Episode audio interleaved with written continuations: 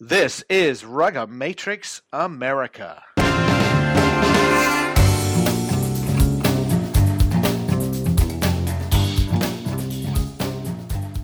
Hey, everybody, welcome to the show. This is Alex Goff from Goff Rugby Report. Uh, this is Rugga Matrix America brought to you by Aircraft Charter Solutions.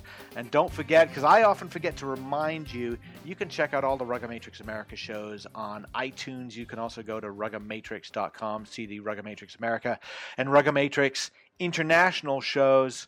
And always check out what I'm writing on Goff Rugby Report, where you can get all the Rugga Matrix America shows and a bunch of other stuff as well. And joined, Pat's taking this one off, but uh, Bruce is with us, and we have a special guest in uh, Rex Norris from His Football. And uh, uh, first of all, Bruce, um, are you Pat?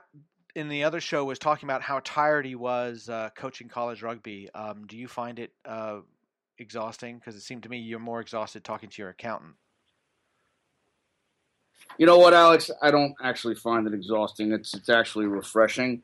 Um, I have I have to do my my regular job, and then so my my family and rugby tends to be much more refreshing as to how my life goes. So I I, I look forward to it, you know, in a lot of ways more than right. See, for Pat, it's his job. That's so, true. And Yeah. that drain you a little bit, and there's probably a little bit more in it. For me, it's my hobby that I take very seriously, but it's still my hobby. And um, there's a difference between, you know, getting paid and not getting paid. So, so there is that spins us right into our guest Rex Norris because Rex uh, has been a uh, a paid coach and a coach as a hobby, often at the same time. And Rex Norris was a longtime football coach at at Kentwood High School in Washington State, uh, a, a football power, and at the same time he, he coached the the Kent boys team for a while. Uh, uh, took a step back, but he uh, for a long time coached the the Kent Washington, the Kent Crusaders girls high school team. Um, and and and Rex and I were rivals in that situation uh, during the period 2002 to 2008 when I was coaching the Bud Bay girls team, and we would be going back and forth. Had an awful lot of close games, um, and a few, Awful lot. an awful lot, and, a- and a few blowouts, and all of those blowouts went to Kent. So the, the um, when when uh, Bud Bay was successful, it was very very close, and when Kent was successful, it was like 50 points. Um, but uh, we, we we enjoyed being on the opposite uh, sides of the sideline, um, and and now uh, we're going to be talking about uh, Rex's work with uh, with Out Football. But first of all, Rex, what was it like being a professional coach, but also an amateur coach? You know, I, I would have to agree with what's been said so far. Um, you know, you have these duties that that you have to perform. You know, um, because of you know, and, and, and you know, both have have checklists, but you know, when you're when you're a paid coach, you know, there's there's a lot more to it in regards to you know uh, your coaching staff, uh, your parents, the the piece of edu- uh, dealing with you know grades and and all of the things that you do, I think, on a club level, but a much more um, high profile situation. Um, there was a lot of things you had to do before you ever got to the field, and um, it was like, well, the way I approached coaching was like having a second job. So, you know, I was teaching. I was an AP psychology teacher, and I was coaching football at Kentwood High School, which is you know, one of the top places in the state to be coaching. And then when rugby came along, you know, then I added that to the plate. So rugby for me was more like a relief, like uh like what was said while ago and and to be able to get out there and, and know that, you know, that that all of the all of the elements of it and the culture of it was gonna be completely something that, you know, I created and, and bought into and in football I you know, I there was there's great tradition at Kentwood and those types of things, but there was just a lot more that you had to do, a lot more checkoffs you had to do. hmm All right, good. Now, I, I don't think I've ever asked you this. How did you get started playing rugby? Well, I was at uh, Arizona. Yeah, I'd never heard of the game actually till I got into college. Um, I was out playing, you know, uh, intramural football with uh, in, at Arizona State University, and my uh, into my sophomore year, beginning of my junior year, somebody came up to me and asked me if I would like to try rugby, and I I, I said sure. Sure, what is it? And uh, I remember, uh, you know, I went out to the Arizona State practice for the first time, and they were getting ready for the. Uh, I think it was the. Um, it was the tournament down in Tucson. It was like the Michelob something. I can't remember, and it was they were really building up to that. My first practice, I could not believe how far everyone looked, and I said, "There's no way you guys could practice like this every day." you know, I was just um, I was just in shock, and uh, I'll never forget it. I was sitting there, and I'm like, I can't, I can't do this, you know. And I'm looking around, and I just, I, I, I don't think I can do this. And I looked over, and I saw this huge human, you know, about you know, 10 yards from me and I was watching him and he was suffering too. And I'm like, I've got to do this. I said, if he's putting himself through this, I have to do this. And so after that, I don't remember much. I just started playing rugby and, uh, you know, uh, became very passionate about it in college and uh, had a great time. Really changed my college experience. Excellent. What position did you play mostly? Uh, I played in the centers and I played at wing. Mm-hmm. Right. Good. All right. So you you you continued on the this trajectory, get, being involved in, in rugby, but also being in, in, involved in football and being a football coach. Uh, and and what's happened now is that you've you've left coaching high school football, and and you are working for Atavus. That's the company that used to be called Serevi, and mm-hmm. uh, uh, for those scoring at home, and and you are head of the football department. And, yes. And um, what what's one one of the big things that's going on obviously it's been talked about a lot is the the contact area in football and how rugby is starting to make contributions to football in uh, something that some rugby people have been talking about for years and years about the idea of make, making tackling not only uh, more effective but safer. Um, and and is that is that a big part of what you're working on a hundred percent. Um, you know, when I when I was approached, when I when I was asked to to join that, it certainly wasn't, you know, anything that was very clear to me at first, and you know, there was a lot of discussion that went on. But you know, I, um, certainly there there's several things here that are really pulling on it. One, the game of football is changing. Um, teams are well the athletes we know are getting bigger, faster, stronger just because we're getting better at it. We're getting better at preparing those athletes and those types of things. So there's that piece. Um, and because of that, uh, the evolution of the game is starting to happen because you're seeing schemes change and you're seeing the game being spread out. And offensive schemes are playing at a much faster pace and they're putting their players into open space and it's really taxing the defense. Um, there, there's that piece. And so defense has to adjust, and the and the athlete's going to have to adjust. The next thing is just the awareness of concussion education and and what and and the and the elements that, that trigger concussions and injuries of all kinds. Um, you know, we're getting better and better all the time at collecting data and um, analyzing things, and and now um, sports are and coaches are putting under the scrutiny of what are you doing to keep the athletes safe and confident in their technique.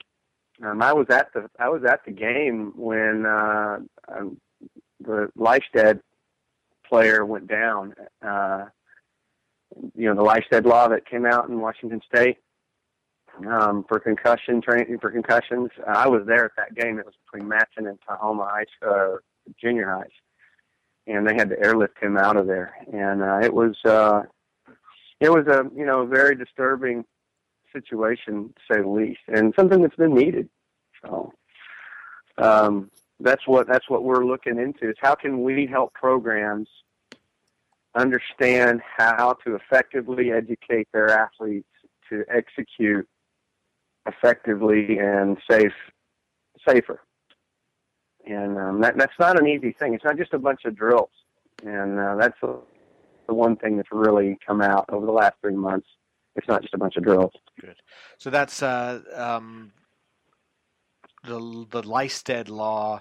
Zackery Lystedt was uh, a, a, high school football player in the state of Washington. That that was enacted back in I think 2009, and there were concussion protocols uh, put forth for sports teams from there.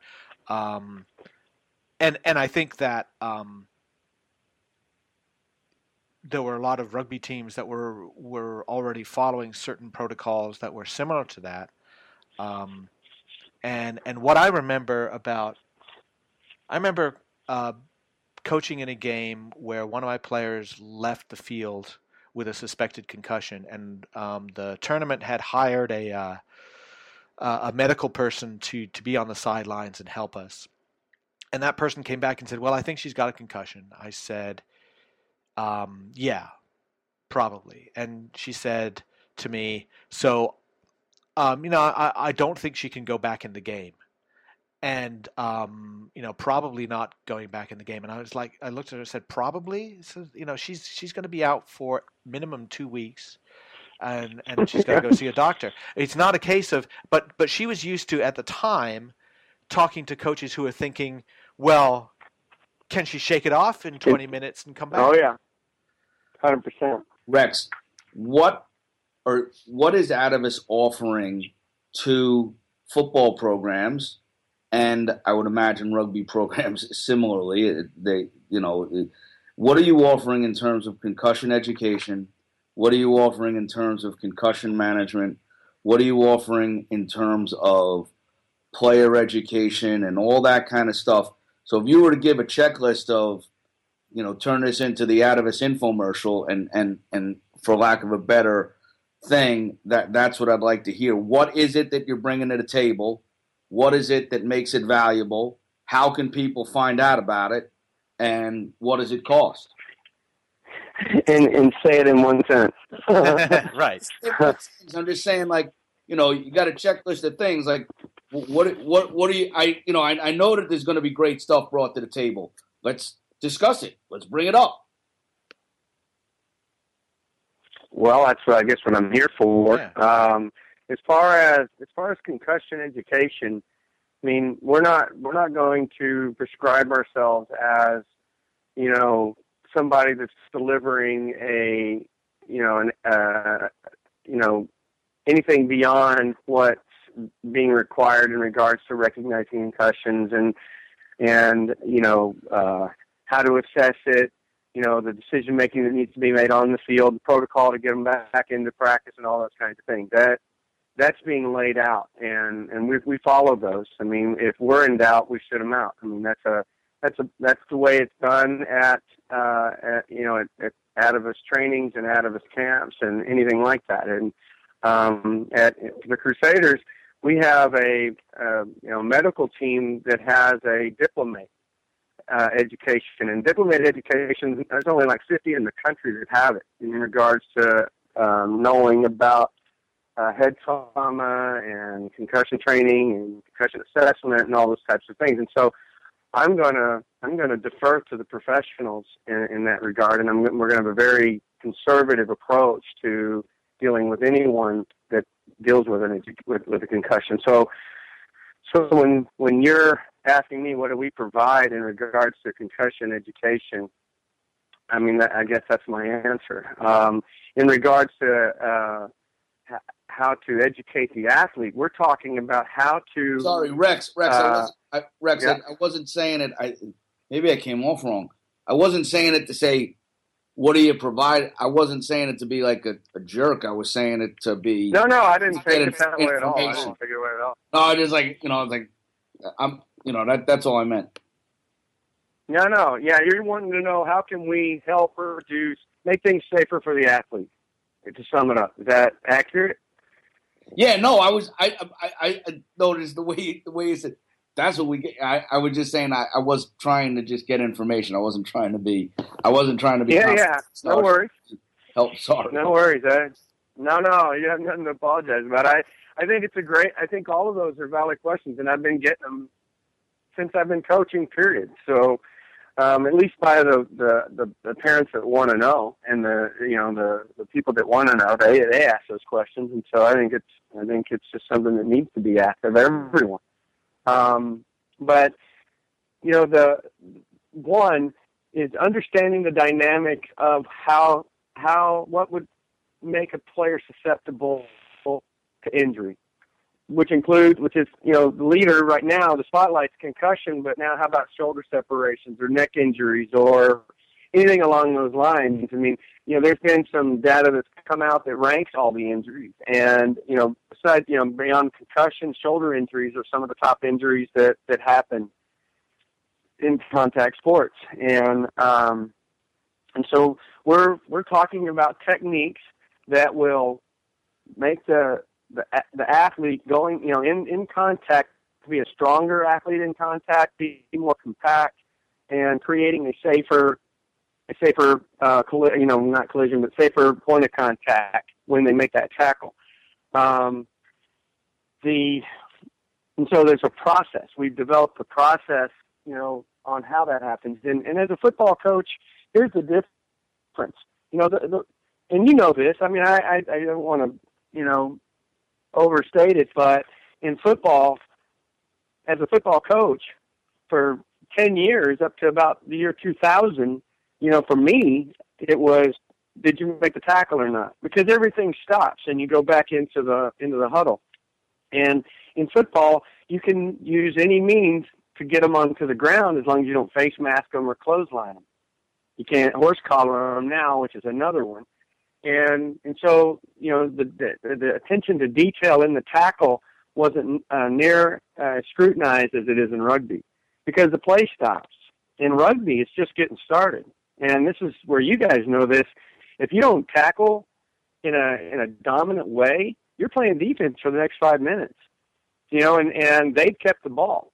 And so we're, you know, in, in rugby, you know, there's rules that you have to wrap. You have to wrap up and make that tackle. That's not in football. I, I think it should be in football. That would that would inherently change things because it would It actually it would penalize the athletes. It used to be that Say it way. again. It used to be that way in the fifties. Yeah. Oh yeah. If you weren't held down, you could keep going. So, Well, you know, We'll now you videos of- each other and so you can't chop guys. You couldn't chop guys then. They, right. But you could also take their head off with a clothesline as well. Uh, and head slap and do a bunch of other stuff and yeah, the line play was brutal back in the fifties. I mean what what what happened to a player. But but my point is in the tackle, you know, they don't require it because of all the different situations that pop up. And if it were if it were added, then you you would see some inherent changes in in the way the game was played. Um, and then uh, you know you can grab cloth and yank and pull them down, but you you've got to make the attempt to wrap up. So when you see these guys come in just to how to to block somebody and knock them down, you know that would be a penalty. I I don't know if you saw the Ohio State Virginia Tech game when the guy made that amazing move to go score, but right along that sideline, the guy that he spun on was coming in to hit him like a block tackle.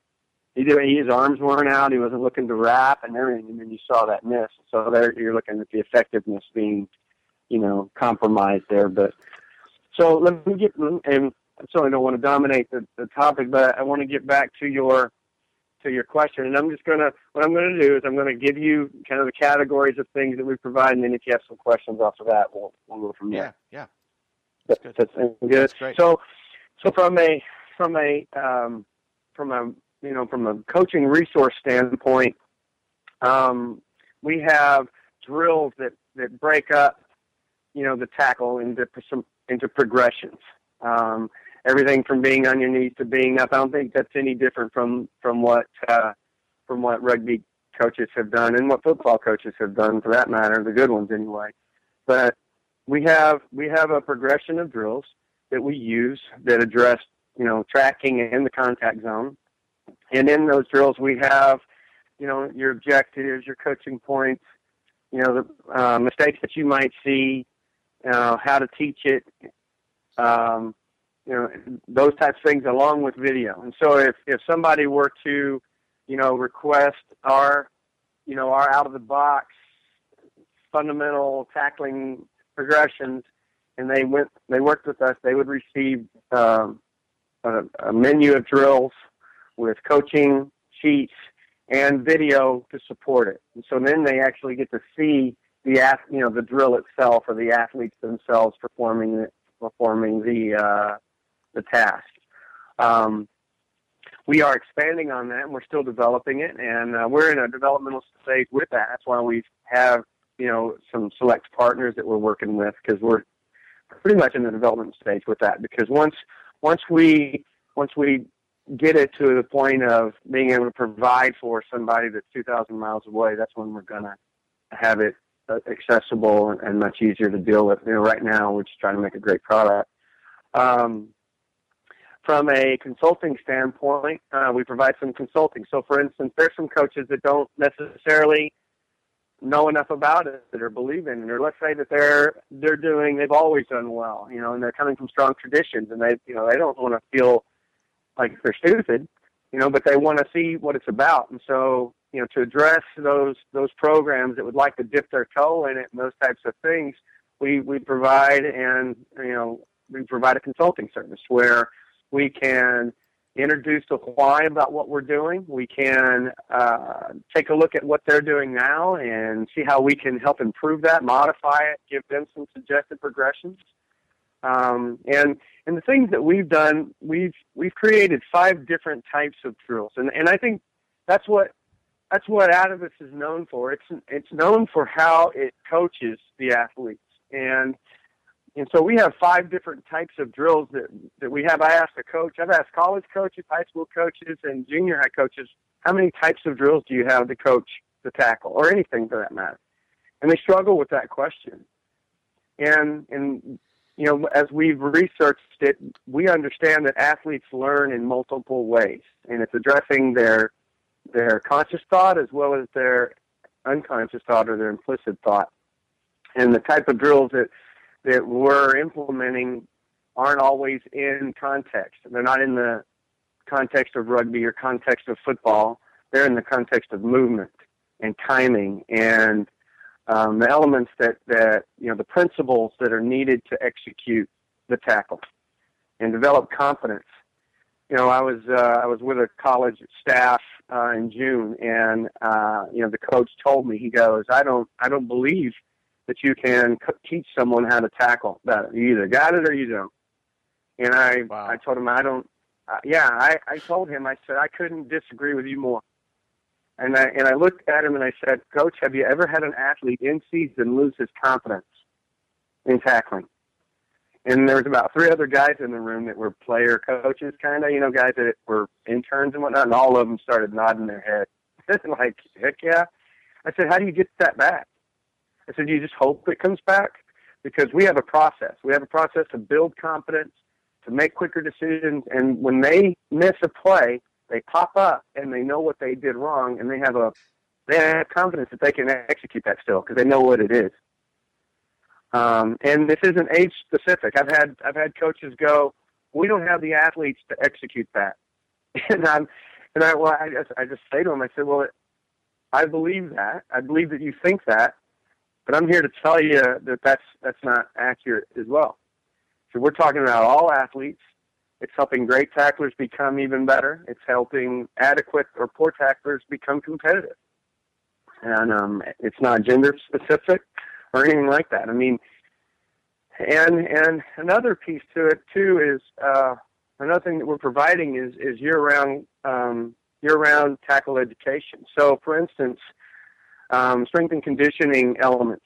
So, you know, when they're doing their agility drills, they're in the gym and and they're out on the field and they're not using a ball and they're not using backs, we have drill development that we're creating that's going to provide for that non for those non-contact time periods that that restrict programs from being able to do things with a ball or a bag or whatever the case may be, and and then also give athletes something that they can even do on their own.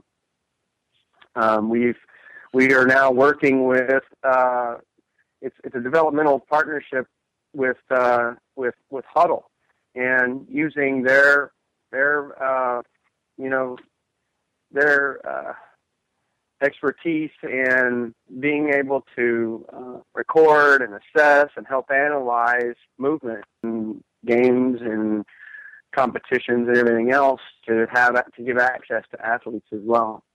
And so this is something that we're building. And um, um, another another piece too that we're providing that, that I'm really excited about is analysis, analysis in game, analysis in practice, and it's data driven to help with the types of drills that are going to be created for those kids. So, for instance, a week is over with, right, and the coach uh, has an issue, something that he saw in the game, and you know, if the coach can address the issue, or they can turn it over to us and let us truly look at it and really come up with the three variables, two to three variables that that they were, you know, not performing at a high level, and then prescribe, you know, progressions of drills that could that they could use in their time frames.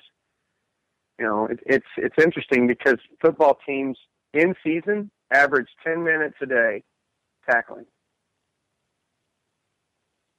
and you got to get your bang for your buck. Yeah, definitely from that. So, Rex, do you? You know, I, I think you know our audience here is a rugby audience, um, but a lot of people who either played football or are involved in football, and and I feel like there's a little bit more of a a marriage between the two sports, um, the way perhaps there was uh, some decades ago. Um, less of an adversarial relationship in certain places. Um, you've obviously bridged it um, individually, and um, sure, and and and I, I think a lot of people think about well, there's, there's a lot of stuff that pertains to what I'm saying here, but, but first of all, you know, rugby people have been saying for a long time that rugby is safer than football. But we say it so much that we tend to sometimes we want to gloss over the dangerous aspects of rugby just as you know um, everything from the bad self-reporting on concussions which um, the bbc talked a lot about to uh, just the the the the other injuries you mentioned the shoulder injuries some of the other things that can happen in a rugby game um, mm-hmm. that you know the the neck injuries and scrums things like that um, that that need to be taken care of. But we still think there's something to offer rugby to football, and that that's certainly part of what you're doing at Atavus. Is there also is is there is is there more is there more for rugby to give football and is there also more for football to give rugby is this relationship able to build um, the, whether it's the point of contact or its organization or things like that no question, no question about it. I, you know, as a football coach, it's funny because you know I was at the level I was at a level 300 uh, rugby uh, session, and it's interesting because the level of preparation before practice that's done in football, and and the you know the itemizing of time and all that stuff certainly has made or makes football more uh, um, effective with their time, their ability to analyze things, and uh, to, to to create measurements for that. Um, if you if you were to talk to some rugby coaches that you know, I, I know some rugby coaches that have gone to university, the how it is that they break down in films, and I, and I know at the high levels in rugby that's happening at a very extensive level. I know that, but but just to know that that's something that can be done at any level um, is something that, that rugby programs could learn from, and it would speed the I think the evolution of the game up and create higher levels of, of play. No question about it. Um, I think uh, football, especially with the way the game is changing, can learn from rugby in the way that the game of rugby and the rugby practice educates its athletes. You know that uh, distributed leadership model where it's the athletes that are, you know, the, the center of learning. It's not the the coach that's the center. of of the learning process. Does that does that make sense? No, it does. It does. I mean, you you've got there's this almost deification of some college football coaches that the you know the players churn through the program, but coach is is um, is elevated to this this iconic level and to the point that the the coach you know whatever coach tells you to do just wait for coach to tell you to to do something. And that's been that's been an argument in in rugby. There are certain rugby teams that are criticized because the the players don't don't think for themselves enough because of of how they're coached um, and and there are um, you know, the, the, there are other coaches who just sort of like. I mean, the, the, there are rugby coaches who coach their team during the week and then go off and buy a hot dog during the football uh, during the during the game because they said, "Well, I've done my job. Let them just take care of it." Which just amazes me that they do that. But um, it's all, all over that now. You have, I mean, Bruce. The I told, I told, yeah, I told this story about Bruce before at the 2008 Super League final where there was a penalty and the players are trying to do decide what to do and there's silence in the stadium and all you can hear is Bruce yelling take the effing line out just screaming across the field uh, so sometimes there's you know the coach wants something to happen but um, I, I, guess that there there is that that concern about making the coach bigger than everything else and you know and, and it's it is it's a it's kind of a it, it goes along a, a, a you know a long you know progression. I mean, there's some programs that start over every year. You know, for instance, you know in our program we had eight returning players. We had 26 rookies. I mean, you can't just turn over everything to them. You can you can teach them in that way, but when it comes to the game, I mean, at, at the beginning of the season, you'll be a little bit more directive, and then the, the hope is is by the end of the season they've taken some of those concepts and they're able to make decisions on their own. Good, Bruce. Do what do you find with regard to um, the different when a football player shows up at practice, a men's practice or a college practice, as opposed to another athlete or somebody who's been playing rugby a long time? Is there something that has to be beaten out of them? or is there is there is there a, is there a uh, a benefit? Um, oh, most of the time, a rugby player who's been playing a long time, if he's not awesome, probably doesn't like. He probably isn't a great hitter, and so he needs to be. He needs to be taught things so that he has a lot of confidence going into the tackle. I find that, like, if you focus, I think what, what happens when people miss tackles is that they focus on the whole person instead of focusing on a target. And if they just focus on a target, then they'd be all right. Um, and what what tends to happen with football players, the only thing that really needs to be beaten out of them is putting their head across the body. So like when the football coaches tell you bite the football, that that tends to be something that can get you injured or you know get you kind of a a neck a neck injury or a concussion or whatever. So that's the only thing that really needs to be beaten out of them. In my experience, you know, when you're dealing with good players, when you're dealing if you're dealing with a really good athlete, um, where the rugby player probably isn't as strong in the tracking component as a football player would be, and the football player probably and, and the rugby player wouldn't be as, as as strong in say the leg drive component as a football player would be, but the football player will tend to go and and and put his head in harm's way a little bit too often, and and that's the only thing that really needs to be kind of coached out of guys. And I'm just saying, guys who are good athletes. That tends to be what what I find in general. Rex, are you finding so? So are you finding uh, like more of an open door here? I mean, we we, we had the announcement um, earlier in September. Uh, the uh, the University of Washington uh, is is working now with Atavus football and Ohio State, Mhm. uh, and, and and there's a there's a reason perhaps there's there's an obvious reason as far as I can see why those two programs are were signed on first.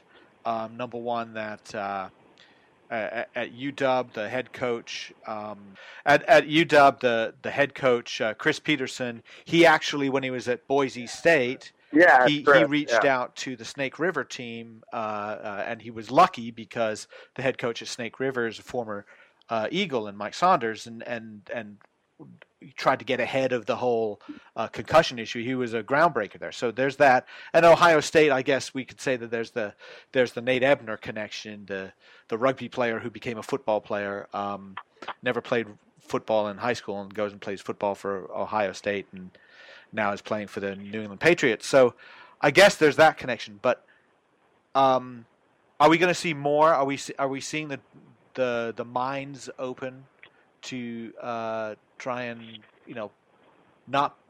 Uh, it seems like football is uh, football coaches are often sort of afraid of rugby in a little in in, in a certain way. So are are we? Uh, and uh, you know, I, I would say, you know, because there's not a lot of head football coaches that have rugby teams in this country. I mean, I could maybe think of four, and so yeah, there is that that that uncertainty. But it, it comes more down to a mindset more than anything. You have an open mindset or a closed mindset? You know, closed-minded coaching are I I feel are coaches that think that you should be specializing in one sport. And so now it's an element of that, that centers around that, not just because it's rugby, but it could be lacrosse, it could be basketball, it could be track, it could be anything. And they, I've seen it where some coaches will monopolize the whole thing and, and not let us let their, their athletes out. Um, open mindsets allow for that. Uh, and then there's the next piece, the uncertainty, uh, thinking that you're going to get injured, you know, in rugby because of their perception about the way the game is played. And I've taken a lot of data on that. There's been more injuries in football than in rugby. Uh, it's not even worth discussing. I've got a notebook full of all the paperwork that I had last year of injuries, and then I have a folder full in rugby. That's not to say that athletes don't get injured. It's just that the, the sports are played differently. Football is a collision sport, and rugby is a contact sport, way different. And so, you know, the type of the type of contact that's happening is different. And um, you know, for the amount of actual playing time, you know, the actual playing time is you're seeing a higher rate of injury. And and from my perspective, and, and with the data that you're seeing uh, in football, than you're than you are in rugby. And it's interesting that the crossover back to what Bruce was talking about, um, the crossover from football back to rugby. You go to the Kent Crusaders girls team. No team hits harder than that team in the country. I don't. I mean, I, I don't think it's re- really debatable. Um, having observed girls rugby play, no team hits harder. I think there's some Well, no, there are some very teams. there are some very good rugby teams, and some who are extremely physical. But in terms of right. uh, really just like teeth rattling hits, tackles consistently. No team Mhm. hits harder, and it's every year that it's like that. And I, coaching against you, I had like two players who would be up at that level. You know that that, um, and I know that you were coaching like you know. That's that's the girl we got to be worried about in contact. It's like everybody on Kent you have to be worried about in contact, including the tiny ones. So, um, it's interesting interesting uh, way that it goes about. Um, uh, Rex, what's next for Atavus then? Atavus football. what right now what we're doing is we're we're bringing a digital platform to our coaching resources and we are converting those things that we've created and turning them over. Like right now so that's happening.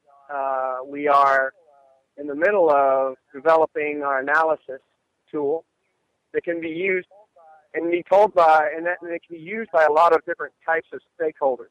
For instance the media um, the coaches, the coaching staffs, players, um, uh, professional trainers, uh, and even uh, you know medical teams. And so we're we're really working on on that you know, that kind of that ecosystem of information that can be used, and and you know we're making some big strides with that.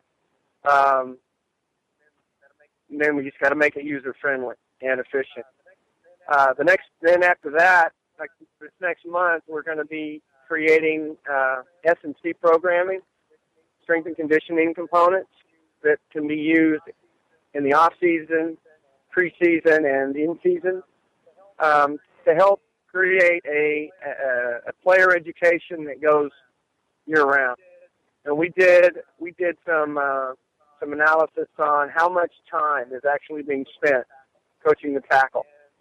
And when we ask the coaches and we get their infrastructure and what they do, we come up with this is how many minutes you're actually using to educate your players in tackling. Now, that's not counting team and, you know, inside seven or seven on seven and those types of things because that's you don't you're not learning there. You're having to execute. You're not perfecting your craft. You're actually in combat. And so we're actually talking about drills dedicated to improving the tackle. Um, with the way that we're going about it, you know, we could double, triple, quadruple the amount of tackling education that a, that, that a player could get. So they could get about three years worth of, of tackling education before they ever hit the field. In regards to minutes, so let's say a team has 360 minutes that they have in a season. Well, using our programming, they could have three times that. Now, how would you like Alex, to be able to have a rugby team that steps on the field that has a really good understanding of, of timing and footwork and tracking and contact before you start practice? Yeah, it'd be fantastic. Yeah. Oh, it's well. Now you just right. get to be the coach and not be the you know. I mean, in regards to how to play the game, that's that's really where they are in in foreign countries because they're doing that year round. That's good. That's good for rugby. Okay. Bruce, you have anything? What do you do on the mental side of it? Is there anything? Is there anything, or is there something that is that going to be something for the future? For the athlete or the coaches? Athlete. Uh, it's in those five different types of drills that we're that we're using it's hitting them on a conscious level and a, and a subconscious level, implicit learning.